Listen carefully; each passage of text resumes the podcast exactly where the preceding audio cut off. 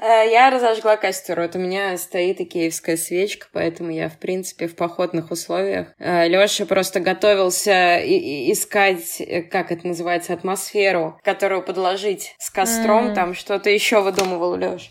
Я не знаю, что в итоге получится. Я вот мандаринку ем, как мы в сериале ели ее. Я сижу в лыжных штанах, ну, чтобы соответствовать атмосфере. Я просто недавно гулял с собакой и не успел переодеться. Тебе не кажется, что за час тебе станет очень тепло? Нет, я привык. Это какие-то такие хитрые штаны, которые не заставляют безумно потеть, когда я в тепле, а, но нормально, когда на улице. Я считаю, что это должно Находка. быть интро подкаста, и мы, значит, записываем подкаст при поддержке лыжной одежды и обмундирования. Да, да, да. Спонсор подкаста – лыжные штаны Фишер.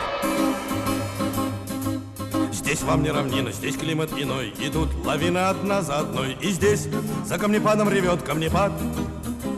И можно свернуть, обрыв обогнуть. Но мы выбираем трудный путь Опасный, как военная тропа Лыжи у печки стоят, трое о кино говорят. Это подкаст «Манда и карма». Тема сегодняшнего выпуска на самом деле перевал Дятлова и некоторые события из истории Советского Союза, из-за которого многие переругались, пытаясь его как-то интерпретировать. И сериал, который вышел недавно на ТНТ и на стриминговой платформе премьеры, из-за которого, я подозреваю, тоже многие переругались. Но мы постараемся провести наш съезд тихо-мирно. Возле нашего виртуального костра сегодня Настя Горбачевская, кинообозревательница Фильм.ру, Руса кинотеатр Театру и других изданий, а также она инициировала это собрание. Привет, Настя. Привет, привет. В чем же особенность наших сегодняшних посиделок? В том, что не только диванные и боевые кинокритики участвуют в подкасте, а также с нами сегодня будет разговаривать а, Маша Мацель, которая сыграла Зинаиду Колмогору в сериале «Перевал Дятлова». Привет, Маша. Привет, привет. Спасибо, что променяла час сна на час разговора с нами. Ничего, ничего. И я, Лёша Филиппов, редактор сайта Кинотеатр.ру и сайта журнала «Искусство кино». Для тех, кто слушает нас в первый раз, предупреждаю, что в этом подкасте будут спойлеры. В общем-то, ну, помимо спойлеров к тому, что произошло в 59 году, который вы можете найти в Википедии или наверняка слышали, мы можем заспойлерить сериал согласно тому, как мы видим его сущностную концовку. Что же это все значит? Что же хотели сказать авторы? Докопаться до истины. Вот, это формат разговора. Я не случайно упомянул костер, потому что это, в общем-то, не какая-то искусствоведческая экспертиза, не просто кинокритический слет. Мы будем разговаривать о том о сём, будем сообщать вам какую-то информацию, иногда глупо шутить, иногда шутить с двойным дном, как снег и наст. Поэтому, в общем, я надеюсь, что разговор сложится, и все будет в таком же бодром духе, как я сейчас съехал по этому представлению подкаста. Чтобы говорил не я один, такой разгоночный, очень советский вопрос. В фильмах про актеров прошлого и актрис прошлого очень любят говорить о том, что он или она проснулись знаменитыми. Маша, такой банальный к тебе вопрос. Ощутила ли ты какой-то прилив внимания после того, как начал выходить «Перевал Дятлова» и после после того, как он закончил выходить, ну, в общем-то, бомбанул сериал или нет, по твоим впечатлениям, и в чем это выражалось? Конечно, это почувствовалось, потому что у меня прибавилось подписчиков в Инстаграме, стали добавляться в друзья ВКонтакте. Сейчас все-таки меньше пользуются уже этой сетью, но у нас там курсовые беседы, у меня там очень важные дела.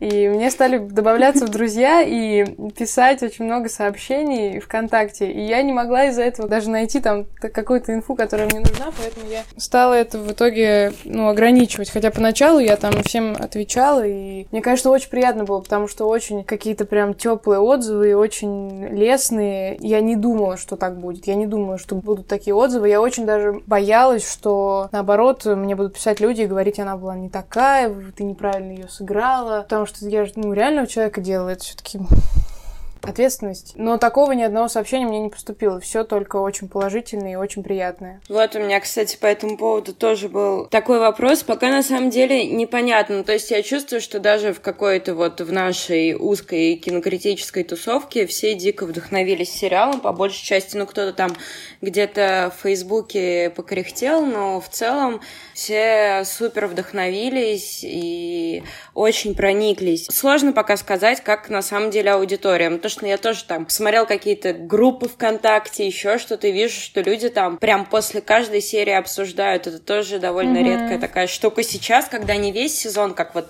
Netflix вываливает, типа, сразу и все. А тут по серии в день, поэтому есть место для этого люфта. Да, да. Вот когда начались эти съемки, они типа были супер масштабные, бюджеты и так далее. У тебя было ощущение, что ты к чему-то важному прикасаешься? Ну, важным точно я могу этот сериал назвать. Да, я просто, когда еще только получила, по-моему, приглашение, это было, ну, необычно. Я не знаю, как это объяснить. Вот когда при приходит предложение на кастинг, это всегда как-то, ну, достаточно сухо. Тебе что-то там быренько объясняют про роль, чуть-чуть объясняют про концепт, кто режиссер, кто продюсер, и там высылают сцену, ну, там по-разному бывает. А тут я помню, что мне прям пришло большое письмо с описанием того, что будет экспедиция, что готовы ли вы на экспедицию, там, вот это, вот это. Это еще до того даже, как я попробовалась. То есть уже сразу как бы были такие моменты организационные, которые дали мне понять, что ого. Ну и плюс вообще, на самом деле, это были такие мои первые такие прям серьезные пробы в Москве, я думаю. Я, конечно, очень заволновалась, а потом, когда я пришла на пробу уже с Ваней Мулиным, когда мы пробовались, я помню, что меня удивило, что мне сделали прическу, меня, и меня переодели в костюм. Я не знаю, наверное, это нормально, наверное, так и должно быть, но меня это удивило. И потом, конечно, когда там мы стали готовиться, и когда уже, конечно, был первый съемочный день, а первый съемочный день был, когда мы снимали вот э, из второй серии в институте сцены. Uh-huh. И, конечно, когда uh-huh. я приехала в этот институт огромный, он какой-то уже не действующий, заброшенный, в Подмосковье, и там просто, там этот огромный кран с камерой, просто длиннющий, там этот длинный коридор, куча массовки, просто огромное какое-то количество, их всех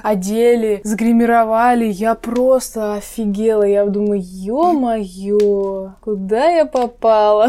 Но это очень круто было, это, конечно, было такое прям ух. То есть для тебя это тоже было такое очень большое путешествие, буквально? Вообще, вообще, я, я с такой теплотой, с таким удовольствием вспоминаю вот весь съемочный период, несмотря на то, что, конечно, когда вот у нас были какие-то досъемы, особенно зимние, особенно холодные и долгие, ночные, мне уже хотелось, я думала, ой, нет, пожалуйста, можно это уже закончиться, я уже устала. Да, можно сказать, конечно, что я не очень ценила в этот момент то, то что мне привалило такое добро, но понятное дело, что уже полгода, наверное, мы снимали, уже очень долго это все шло, должно было раньше все закончиться, и, конечно, ну, как-то хотелось уже доделать, уже хотелось, ну, посмотреть на результат. Как, кстати, эти результаты уже посмотрела ведь весь сериал? Да, да, посмотрела. Почти сразу. Извини, перебью, да. но серия с Федоровым ты же вообще не знал никакой там сценарий, или вам примерно рассказывали, что в параллельной линии происходит, или это был сюрпризом, когда ты на экране уже смотрела скомпоновку двух линий? Маша включает первую серию, а там вообще какие-то другие люди. Она такая, что, что происходит?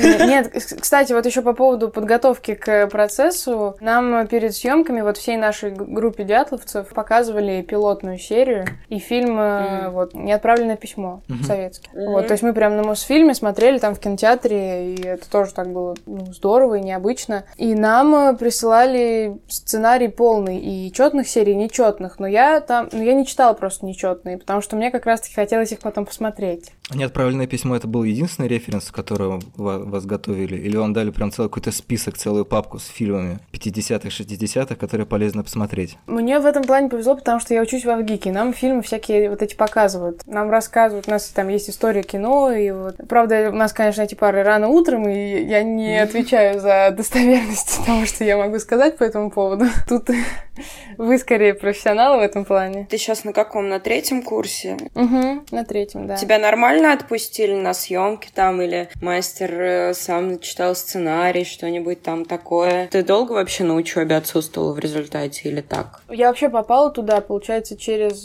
своего как бы педагога, ну то есть косвенно, через знакомого моего педагога, поэтому в этом пла- плане было просто. Ну и с мастером тоже я договорилась. Мне правда повезло, что мои педагоги, они понимают, что нам выпускаться там через какое-то время, и нам нужно будет работать в этой сфере. Если мы в пользу учебы будем отказываться от каких-то хороших предложений, то потом, когда мы выпустимся, ну, там, и условно там не попадем в театр, то, ну, не, непонятно, что нам надо будет делать. Поэтому, конечно, они нам помогают как могут с тем, чтобы мы, ну, все-таки работали по профессии. В итоге я пропустила месяц, когда у нас была экспедиция на Алтае. Ну, потом еще, я не знаю, наверное, тоже в общей сложности получился месяц просто смен в Москве. Но я старалась, конечно, когда уже мы в Москве снимали, я старалась приезжать на учебу или с учебы ехать на смену. То есть я старалась как-то это все так компоновать. Ну и, конечно, я там давала свою занятость, что вот у меня сессия там была, и в нее нельзя было. Ну, ну, то есть я старалась это максимально сделать, и, ну, на самом деле все получилось просто очень-очень славно. Я не могу сказать, что я прям супер много пропустила. В итоге, когда ты посмотрела и цветные черно-белые серии, э, как у тебя сложилась картинка, да. и как это отличалось от внутреннего ощущения, когда вот ты находилась в экспедиции, в этом институте и так далее? То есть, наверное,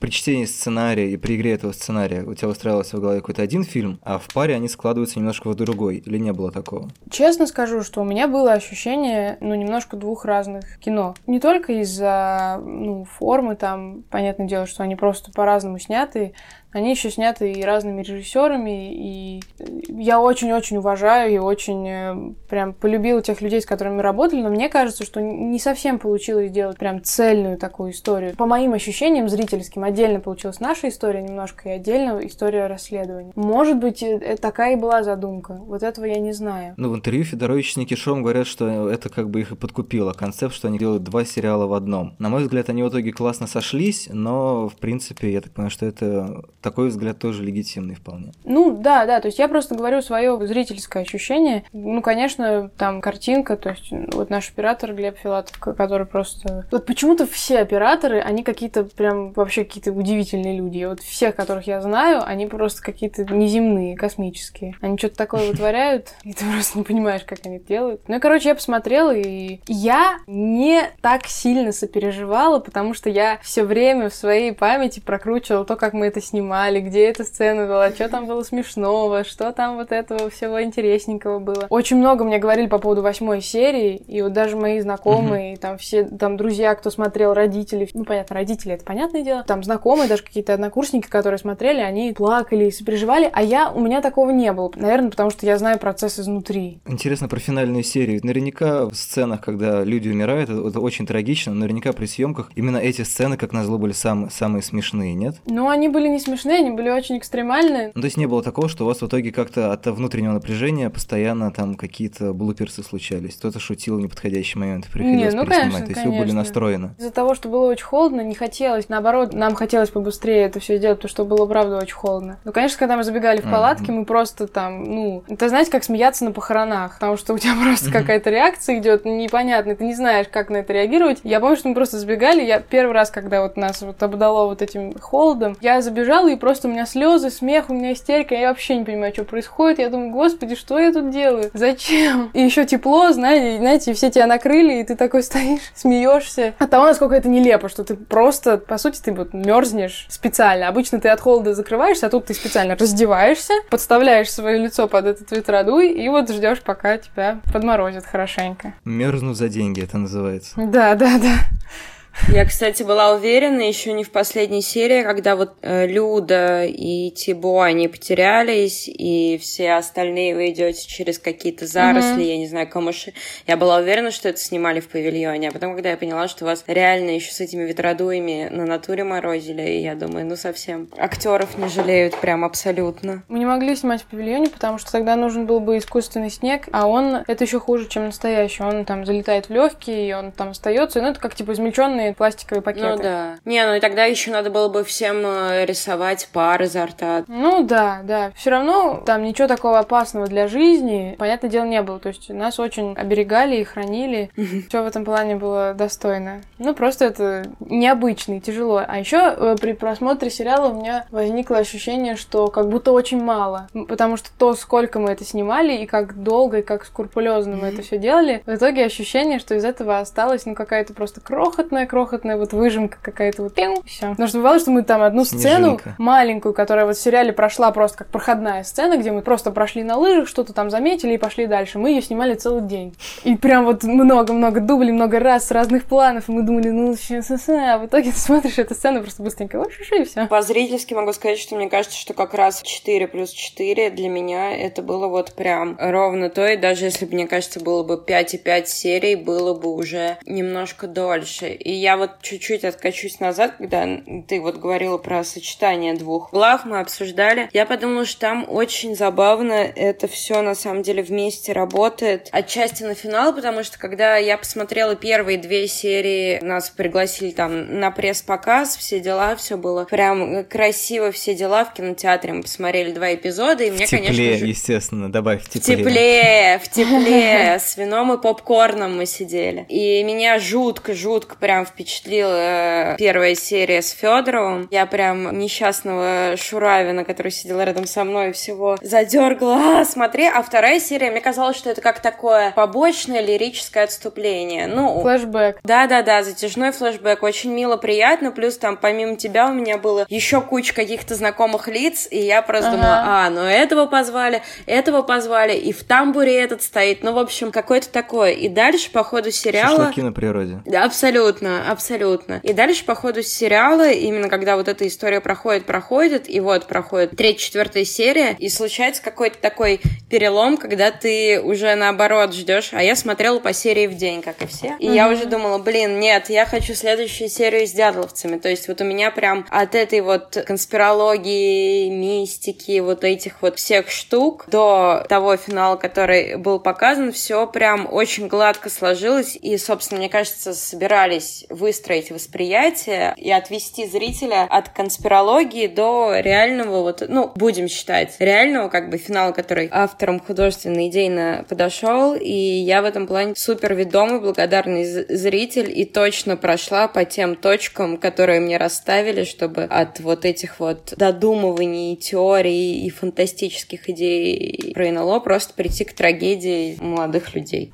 Ну, вот видишь, я как э, зритель не могу это именно так супер объективно оценивать, потому что я знаю как раз-таки процесс изнутри. Ну, я, это очень круто, если так произошло, это правда очень здорово, это же ценно. Самое главное, чтобы, ну, как я считаю, самое главное, чтобы в любом произведении оно тебя цепляло как-то, у тебя какой-то был эмоциональный отклик. Посмотрела сегодня интервью с Долиным у Дудя, теперь могу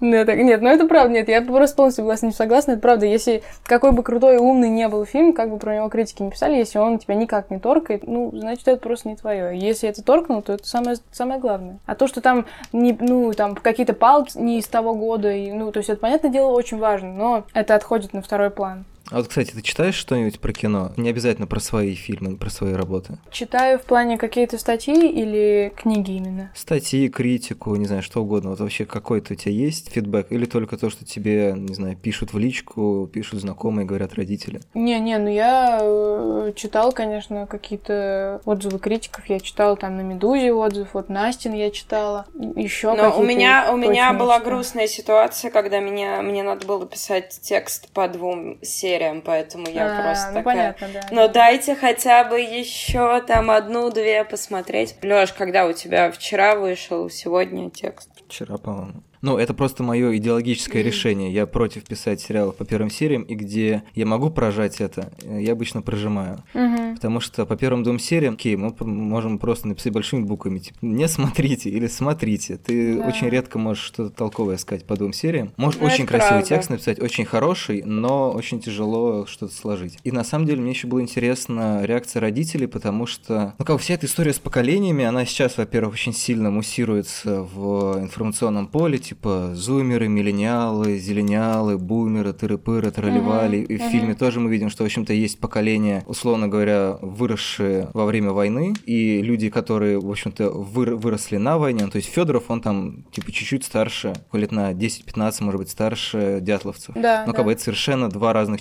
два разных человека, два разных поколения, два разных взгляда на мир. И мне кажется, что вот это вот две оптики, они тоже очень интересны. Очевидно, что для нас и для тебя, и для поколения наших родителей история история про Дятлова это 3, 4, 5 разных историй совершенно. Поэтому интересно, что они тебе сказали. Интереснее даже не то, что сказали мои родители. Ну, для моих родителей эта понятная история была, она более на слуху, то есть я про нее почти ничего не знала. Но интересно было то, что мне вот мои бабушки написали. Mm-hmm. Потому что они, условно говоря, ну вот моей бабушке сколько там, 60, то есть она примерно, ну вот в это время жила там плюс-минус там 10-15 лет. То, что для меня было очень ценно, вот неважно, это там моя бабушка сказала, сказала, или другая бы женщина это сказала. Она помнит, как они тоже ходили вот в такие вот походы, и для нее вот узнаваемое было вот это чувство, желание покорить и пойти, не останавливаться, и вот ходить в эти походы вместе. И для меня это было очень здорово и удивительно. Ну, правда, передалось это. То есть мы передали то, чего мы не знали, никогда не жили, никогда не проживали. Только видели в кино, только там могли что-то про это читать. Вот это вот реально магия кино, мне кажется. Это прям очень круто.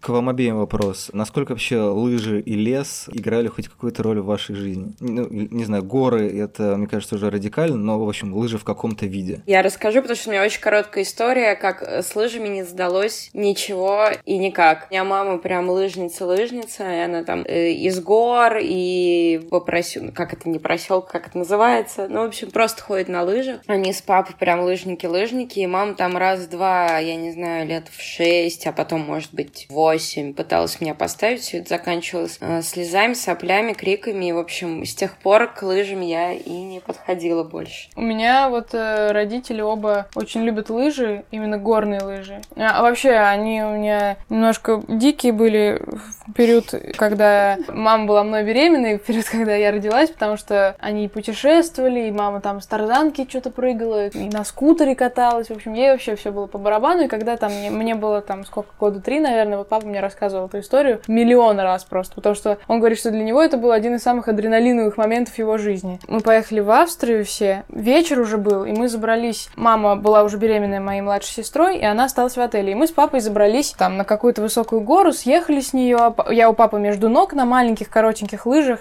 Оказалось, что когда он спустился уже к подножию, подъемник перестал работать, а отель находился, ну, на вершине. И он вот рассказывал, как он там ночью в холод, я плачу уже, как он поднимался со мной, что-то там пешком. Ну вот я, я не помню, правда, почему не было никого внизу и как, что никого нельзя было найти. Ну, короче, вот он пробирался наверх до этой вершины несколько часов, и, конечно, и мама волновалась, не позвонить не могла, ничего, то есть какая-то дичь. Но я при этом лыжи люблю, и мы там каждую зиму вот старались как-то всегда ездить, я очень, очень люблю это. То есть тоже горнолыжные?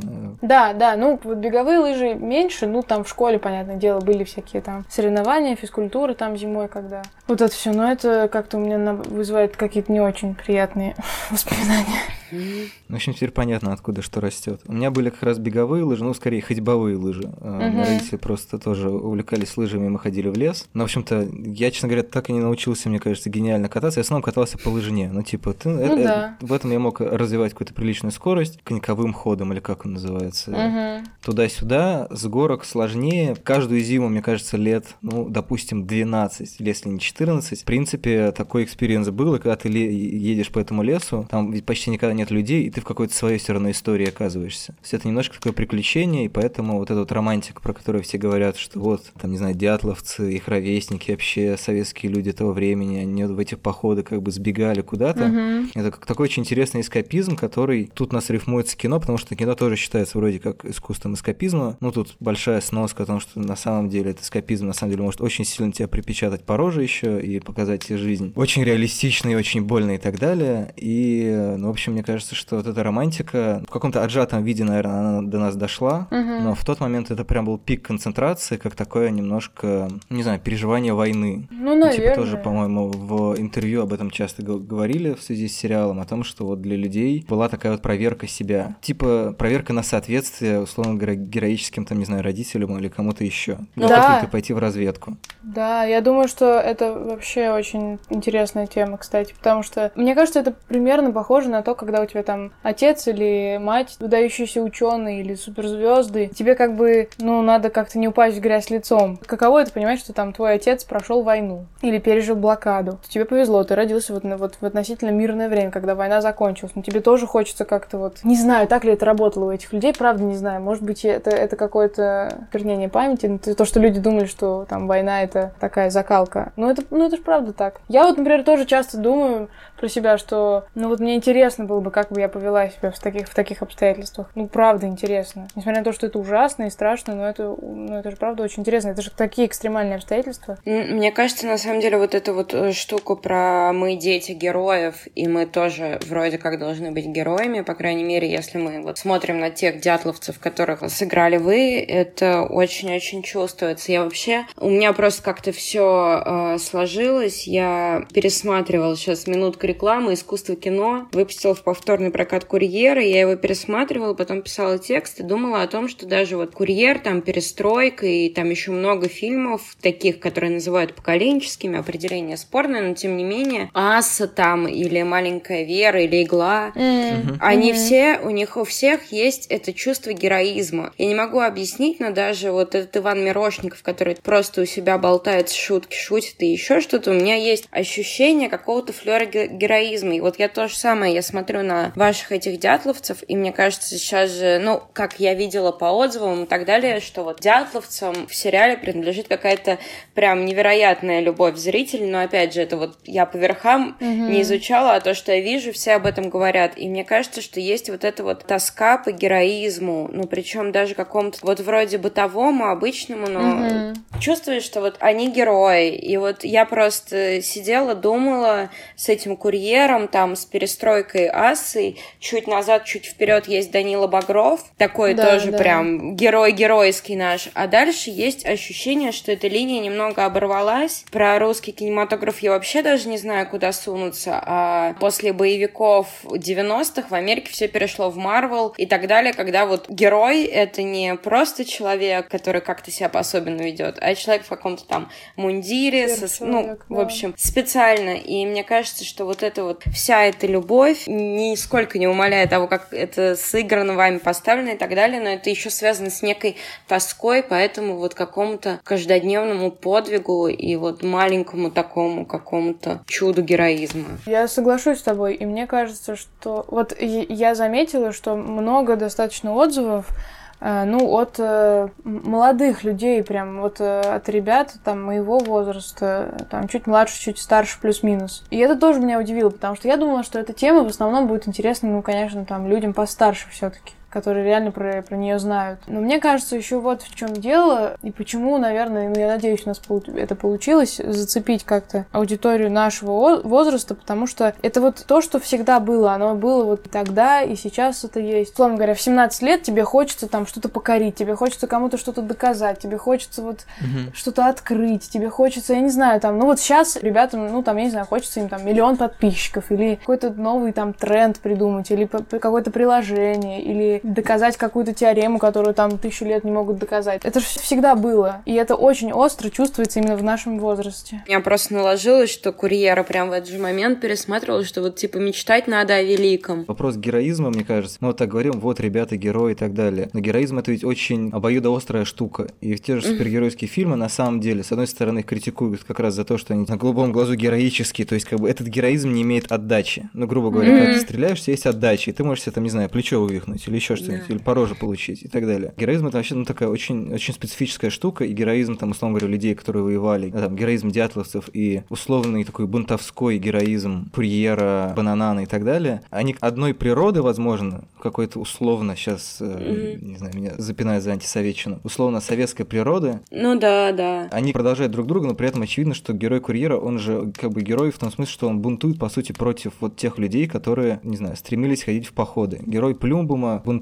против поколения своих родителей, как, которые как раз вот эти mm-hmm. вот лыжники и есть. То есть, ну, как да. бы это новый герой, который отрицает в каком-то смысле предыдущего героя. И тут еще вопрос в том, что же стоит за этим героизмом. Ну, как бы героизм то что? Это самопожертвование. И вот самопожертвование это тоже хорошо это или плохо. Ну, невозможно ответить, что типа это, например, сто процентов хорошо, что вот, ну вот дятловцы друг друга не бросили, в итоге никто не выжил. Ну, типа, мы, конечно, не можем говорить о слагательном наклонении, что если бы там кто-то из них бросил товарищей, он бы там добежал до лагеря и выжил бы хотя бы один. Они пожертвовали собой. Ну, предположим, да, что если бы кто-то из них там добежал, вот есть ситуации, в которых это товарищество, этот героизм, он переходит некоторую границу, очень, очень угу. умозримую, и ну, совершает что-то, что является не совсем логичным. Ну, типа да. вот как в хоррорах, когда любят говорить, что типа, ты что ты в подвал идешь, там же монстр сидит. Вот здесь тут беги, спасайся. Есть такой прекрасный фильм «Пионеры-герои» Наташи Кудряшовой, где она как раз вот эту вот э, идею героизма пытается осмыслить, что это основано на ее, ее биографии, о том, что вот она была одной из последних девочек, которые приняли в пионеры. Там э, фишка в том, что несколько персонажей, в том числе она, переживает дикую такую тревожность, потому что они были как бы натасканы на героизм. То есть какой-то что она не умеет плавать, но она бросилась спасать мужика из, из реки, который там, или кого-то бросилась спасать. Или там что-то с кем-то случилось. То есть ага. этот героизм, который немножко выдрессированный. И он иногда идет поперек, ну, логики. Логика, и то есть он да. в итоге иногда не помогает. То есть, конечно, есть мечта о том, чтобы там, не знаю, кого-то спасти, э, сделать какой-то вклад, быть полезным, еще что-то. Но иногда это приводит к тому, что, ну, Данила Багров, типа, вот он супер спорный герой. То есть, с одной стороны, он вроде как за правду, с другой стороны, ну, как бы он там людей убивает и так далее. И вообще, может быть, не знаю, такое проявление имперского шовинизма на самом деле. То есть это какая всегда очень э, тонкая грань, в которой трудно договориться. То есть, на, конечно, нам приятно смотреть на персонажей, которые, грубо говоря, хорошие. Типа, хорошие ребята, классно идут и очень друг друга поддерживают. То есть они такие все таки мне кажется, супер идеализированные. Поэтому вот эта вот так называемая ну, стилизация да. под оттепельное не только кино, она дополняет эту картину. С другой стороны, это все смыкается с историей Федорова, в которой мы видим, что, в общем-то, очевидно, мир был немножко другим. Очевидно, что дятловцы, наверное, тоже были немножко другие. Да, у Федорова абсолютно такой сломанный, пол поломанный героизм, и это, кстати, мне кажется, тоже можно отнести в копилку плюсов сериала, что он какой-то такой неоднозначный все-таки ветеран, ну, как и Золотарев. Еще гибист, как многие, да, как да, многие да, говорят, и... что, типа, это, ну, окей, да, КГБ это плохо, но все-таки человек определяется очень большим количеством разных вещей. И давайте, наконец, перейдем к спойлерам и интерпретациям финала.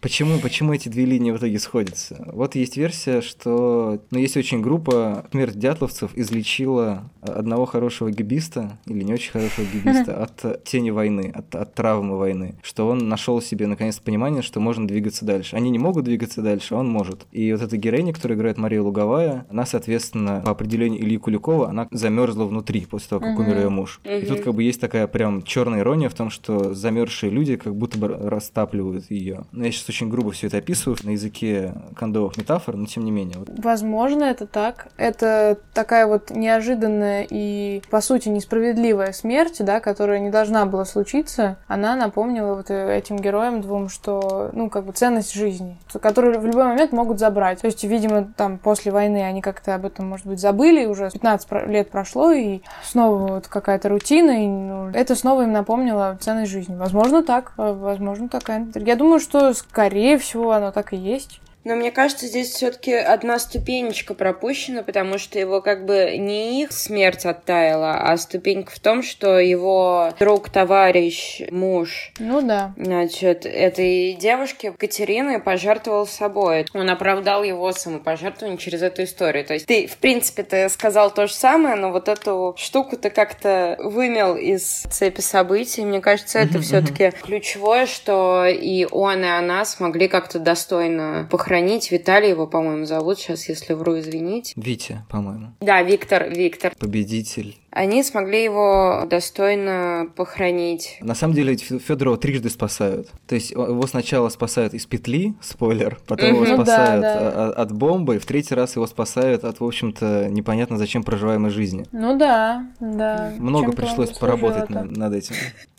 Но да, да. И то, что говорила Маша, что вот три раза ему вроде как подарили эту жизнь, а он э, и что мне с ней делать с этой жизнью, в общем-то. Ну да, ну вот, видимо, ответ в том, что там любить, ну жить заново. Один из месседжей. Вот, кстати, мне кажется, что вот когда начинают критиковать сериал за то, что показывают, как у губиста все хорошо в итоге, мне, честно говоря, кажется, тут два важных момента. Во-первых, то, что все-таки сериал предполагает некоторое исцеление, в том числе исцеление от вот этой службы мраку. Там же говорится о том, что ему вот этот э, дед Остяк говорит о том, что ты ну служишь да. богу войны. Да, и с одной да. стороны, бог войны, понятно, что это память, которая очень сильно травмирует. Ну и в основном, что самое интересное, то есть вот мы говорили о, о преемственности поколения, о том, что для кого-то лыжи были с таким продолжением военных легенд, условно mm. говоря, но эти многие ветераны вообще нифига не делились воспоминаниями. Да. Кто там, прадед, вернувшийся с войны, просто молчал, ничего не говорил, его контузило, там все, он ничего не рассказывал. Это не то событие, о котором ты как-то типа... Хочется рассказать. А дай-ка да. я родственникам расскажу расскажу пару кор. Кстати, у меня дедушка, он дожил до 100 лет, и вот где-то в 90 или 87 он начал писать свою биографию. У него, по-моему, получилось 120 страниц. Война занимала страниц 15-20 максимум. По-моему, вот даже меньше 20. То есть это настолько были какие-то просто сухие факты. Там mm-hmm. ранили, встретил победу под Прагой, все. Ну вот, а у меня прабабушка тоже, она всю жизнь не, никак этой темы не касалась, и когда мы ее спрашивали, она уходила от ответа, и только вот незадолго до своей смерти она, знаете, прям вот дала интервью, и она, мы прям снимали ее на видео, и потом мы тоже сделали книгу из, из ее воспоминаний, потому что ей, когда началась война, было 14 лет, и у нее прям очень э, яркие, она потерялась с семьей, попала в детский дом, поездила по половине страны, и тоже такая как бы история, которую, ну, в общем, которая твою жизнь, конечно, меняет очень сильно. И я очень рада, что она в итоге как-то открылась в этом плане, потому что это реально такая история, про которую можно кино снимать. Ну, правда. Уже, правда, невозможно смотреть военные фильмы, но... При этом непонятно, как это кино снять, потому что мне кажется, что, это, что эту боль совершенно невозможно да. передать. То есть мы можем как-то да, это симулировать, да, да. не знаю, героическими походами на лыжах, но это вообще experience. Иди и смотри даже не передает на самом деле весь этот э, Мне кажется, чем, чем дальше вот мы отдаляемся от этого по времени, тем меньше, ну, как бы у нас получается это как-то на себя переносить. Я помню, как в школе нам стабильно каждые полгода приезжал военный музей, и нам рассказывали очень много, очень подробно, потому что, ну, это нельзя забывать, нельзя забывать, это все понятно, но для нас это было просто, ну, я не знаю, как холодная манная каша с кусочками. Это просто, ну, нет, невозможно было слушать. Ну, это просто вот... И, конечно,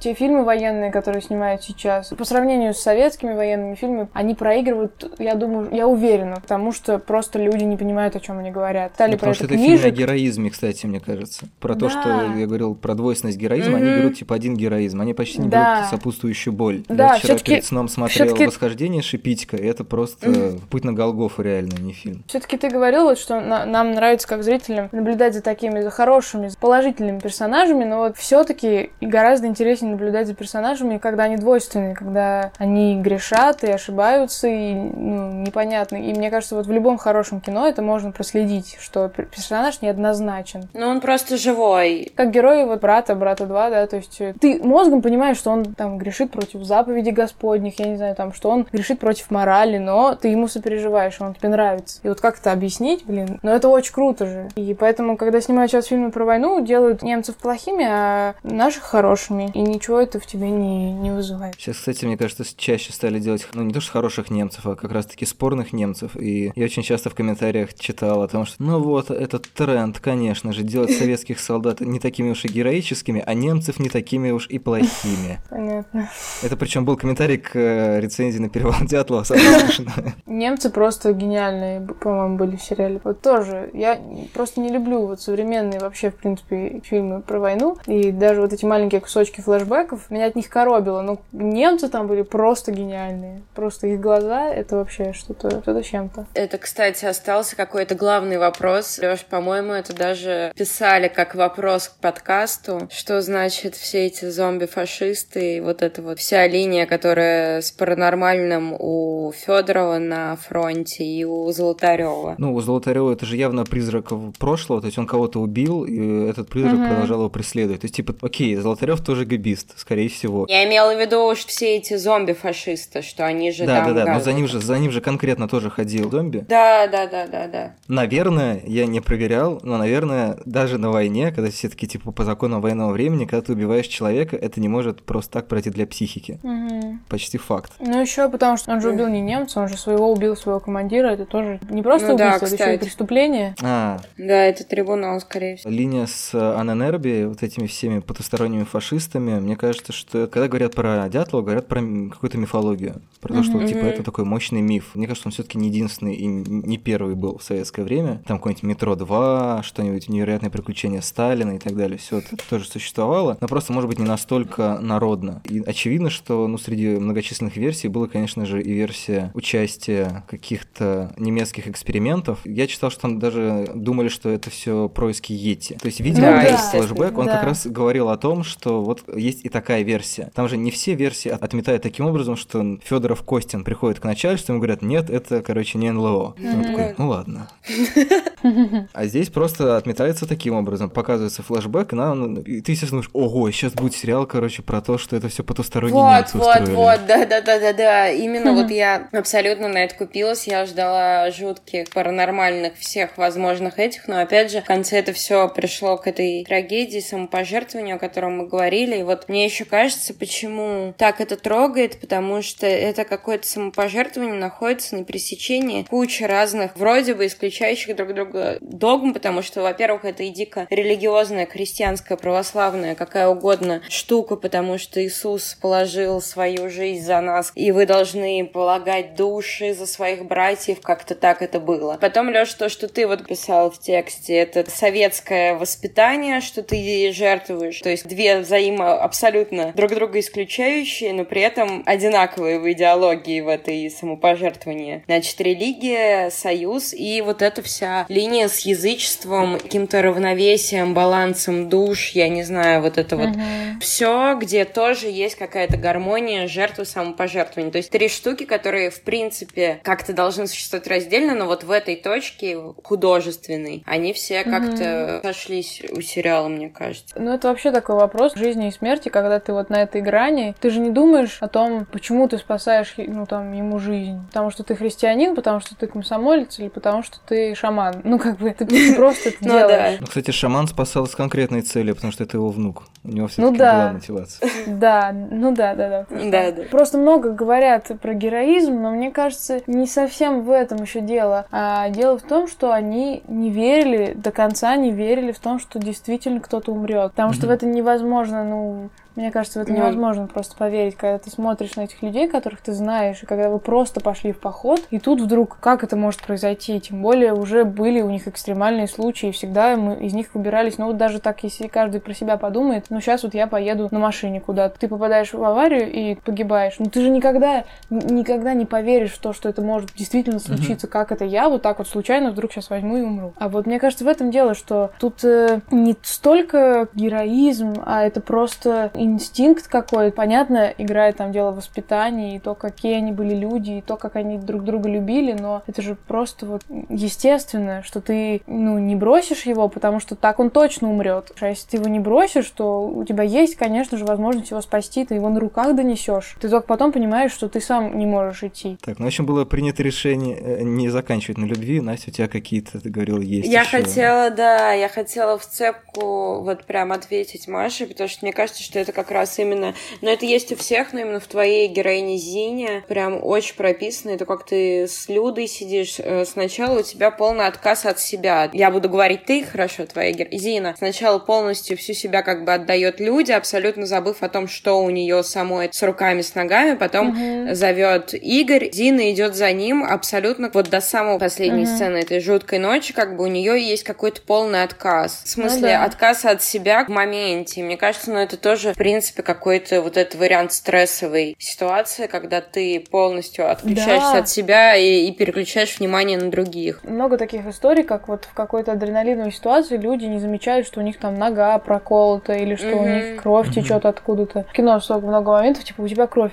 А, да, что? Я не заметил, типа, мне не больно. Потому что ты занят вообще чем-то другим mm-hmm. абсолютно. Я думаю, что это тоже про то. Как история про Ди Каприо, который сломал руку, что ли, во время какого-то дубля и тоже Да, да, да, в Джанго освобожденном, кажется, да? что он э, этот э, стакан mm-hmm. сжал. Да. И это на самом деле очень помогает, когда ты играешь, не страдать. Очень не любят вот актеры, это и режиссеры хорошие, когда актеры этим занимаются. Просто, ну, как бы вот страдают, типа, вот мне холодно, я умираю, я не знаю, что мне делать. И это никак тебя не трогает, потому что в жизни мало кто так поступает. В жизни ты, если есть кому помогать, ты помогаешь. Ты занимаешься каким-то делом все равно. Либо ты себя спасаешь, да, да, либо да. ты спасаешь других. Ты все равно пытаешься что-то сделать ситуации. Только если у тебя не какая-то депрессия серьезная, пытаешься как-то выкарабкаться из той ситуации, в которую ты попал. Можно это сведу э, Настина мысль про Иисуса, э, воспитание и остяков? Окей, своди, но я потом еще хочу сказать свою э, версию про то, что как в Тарантино, что я думала, что их всех спасут. Это будет красивый финал, да? Да, mm-hmm. да, да. Все. Порешили, Маш, у тебя есть еще что-то, может быть, что тебе Ваня Мулин не давал сказать на интервью, но очень хочется. Да нет, наверное, не знаю. Мне кажется, ой, блин, это сейчас так будет пафосно звучать, но мне кажется, что актеры должны все говорить в кадре. Все правильно. Просто приятно, интересно с вами общаться. Ура, нам тоже. Нам тоже, да. А, ну, короче, мысль такая, что, по сути, они приносят себя в жертву для того, чтобы Советский Союз продолжил существовать. Ну, если очень огрублять, я, короче, сейчас типа супер супер-супер-супер упрощают. В частности, чтобы некоторое количество людей увидели смысл дальнейшей жизни, как герой Костина. Они поддержали вот эту вот витальную энергию оттепели, которая, которую мы знаем, в частности, по кинематографу. И поэтому mm-hmm. выбраны именно эти фильмы, которые, очевидно, почти все, там за исключением э, «Летят журавли», сняты после 59 -го года. И при этом они там не содержат трагических нот. Ну, фильмы 70-х уже содержат, в 60-е тоже содержали, но большинство из них клали на полку, поэтому непосредственно в 60-е они не содержали таких нот. Ну да. И поэтому там как референс часто звучат, звучат, например, девчата. Хотя там, конечно, можно найти, не знаю, критику какого-то социального устройства и так далее. И, в общем, очень по-разному можно на них посмотреть, но тем не менее они супер жизнерадостные. То есть вот да. это вот какая-то такая очень человеческая самоотдача, которая в итоге, помимо конспирологических теорий, вынесли из истории дятловцев, она как угу. будто бы, ну, вот эту энергию жизни впрыснула в людей, и вот все, все таким образом это продолжалось, продолжалось, пока не кончилось. Такая. И поэтому мне кажется, что Гэг с Ельцином на самом деле, ну, может быть, немножко в лоб, как э, говорит один мой коллега, это все равно, что если показали американского президента, который мог бы отплыть на Титанике, но в итоге не отплыл, и поэтому стал американским президентом. Но мне кажется, что как раз эта сцена, она намекает на то, и цитата про Гамлета в самом начале, собственно, она указывает на то, что государство находится в некотором шатком состоянии. Ну, в теории какое-то мощное потрясение может его как не свергнуть, так и наоборот поднять. И вот, видимо, смерть дятловцев, если очень-очень метафорические какие-то выси уноситься, она позволила все-таки ему устоять, но тем не менее Ельцин дождался своего часа. Если очень огрублять, то и быстро, то вот так вот. Блин, ну это прикольно, я даже не думала об этом. Короче, не, не хотела вести разговор о всех версиях трактоков и так, и так далее, но у меня есть один чувак, я прям его фанат. Когда начал появляться... Лёш, это связано с тем, что ты сказал, не просто так. Да. Когда начали везде появляться трейлеры, сериалы, анонсы и так далее, я прям заметила, что у нас на Русы Роса, по-моему, на фильме Ру и еще где-то, типа в трех паб... А, на Ютубе, может быть, один и тот же чувак под всеми трейлерами. Антон Сизы Язых, по-моему, его зовут Антон. Здравствуйте, если вы слушаете.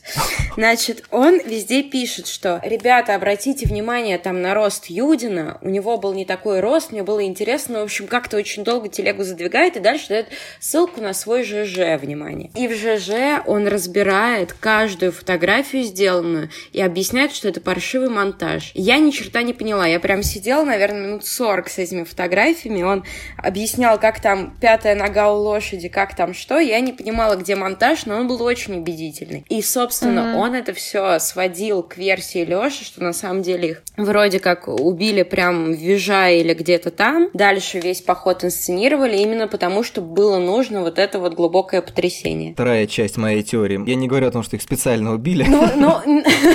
Есть такая версия, да. Версий много, но нет, именно то, что ты привел, что, что типа нужно было какое-то потрясение для эпохи и так далее. И, в общем, да, этот чувак как-то очень прям долго, методично это все объяснял, но подвел тот же монтаж фотографий можно было подвести под кого угодно. Но он это подвел именно по, про то, что это специально там, я не знаю, габистами, не габистами, кем было сделано, но именно для того, чтобы был, ну, короче, сотрясение, потрясение, там, я не знаю. Я должен признаться, это на самом деле мой ЖЖ.